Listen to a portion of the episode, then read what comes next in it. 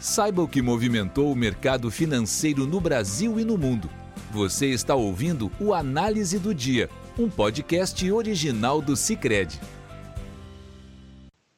Olá, pessoal, sejam muito bem-vindos a mais um episódio do Análise do Dia, o podcast do Cicred. Muito obrigada por estarem nos ouvindo. Aqui quem fala é Eleonora de Oliveira, da equipe de análise econômica.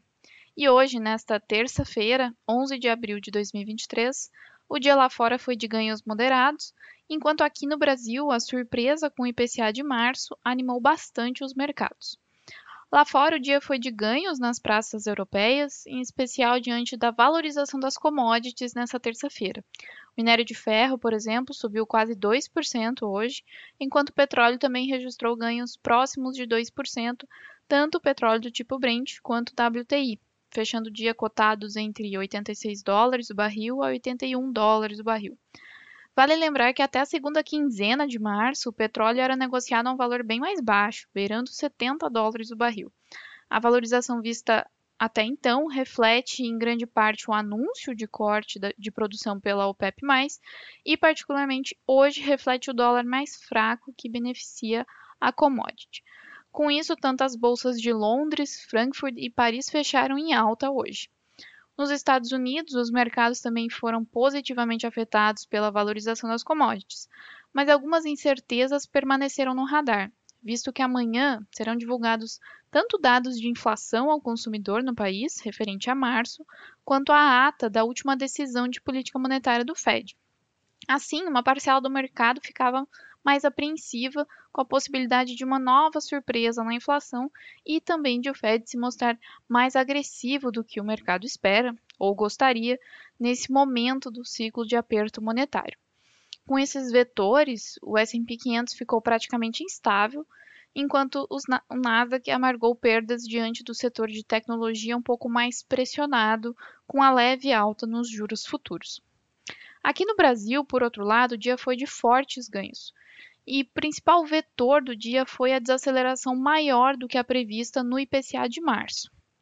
A mediana das expectativas do mercado apontava para uma desaceleração do 0,84% em fevereiro para 0,77% em março. Nós, da análise econômica do Cicred, projetávamos 0,82 para o IPCA de março, mas o dado realizado veio bem abaixo das expectativas, com uma variação de 0,71%. Com isso, no acumulado dos últimos 12 meses, o IPCA desacelerou de 5,6 para 4,7. Mas a leitura abaixo da esperada não foi o principal vetor do dia, e sim sua composição. Já se projetava leituras fortes para itens voláteis e de grande peso no IPCA, como gasolina e energia elétrica, que subiram bastante no mês passado por conta de elevação de impostos. O que chamou atenção positivamente foi a inflação mais baixa para os preços livres, em especial alimentação no domicílio, que inclusive registrou deflação, isto é, queda de preços, e leituras mais brandas também para a inflação de bens e serviços, que são componentes do IPCA mais inerciais, cuja desinflação tende a ser mais lenta e mais aderente ao ciclo é, da economia. Assim, uma leitura de inflação mais baixa e com um qualitativo também positivo para a desinflação à frente, foi motivo mais do que suficiente para um forte recuo nos juros futuros, visto que o mercado começou a apostar na possibilidade de os juros começarem a cair antes do que o Copom tem sinalizado. Para recapitular, em sua última comunicação e decisão de juros, o Copom foi muito claro no seu discurso, sinalizando que não tem espaço para corte da Selic, enquanto as expectativas de inflação se mantiverem desancoradas, isto é, acima das respectivas metas.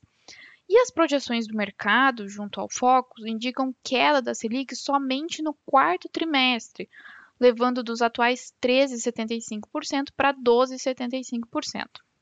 Porém, há algum tempo tem ganhado força no mercado a narrativa de que o Banco Central não conseguirá sustentar essa postura por muito tempo, diante dos sinais de enfraquecimento da atividade, em especial nos indicadores de crédito, e também diante da possibilidade de da meta de inflação ser alterada em meados do ano.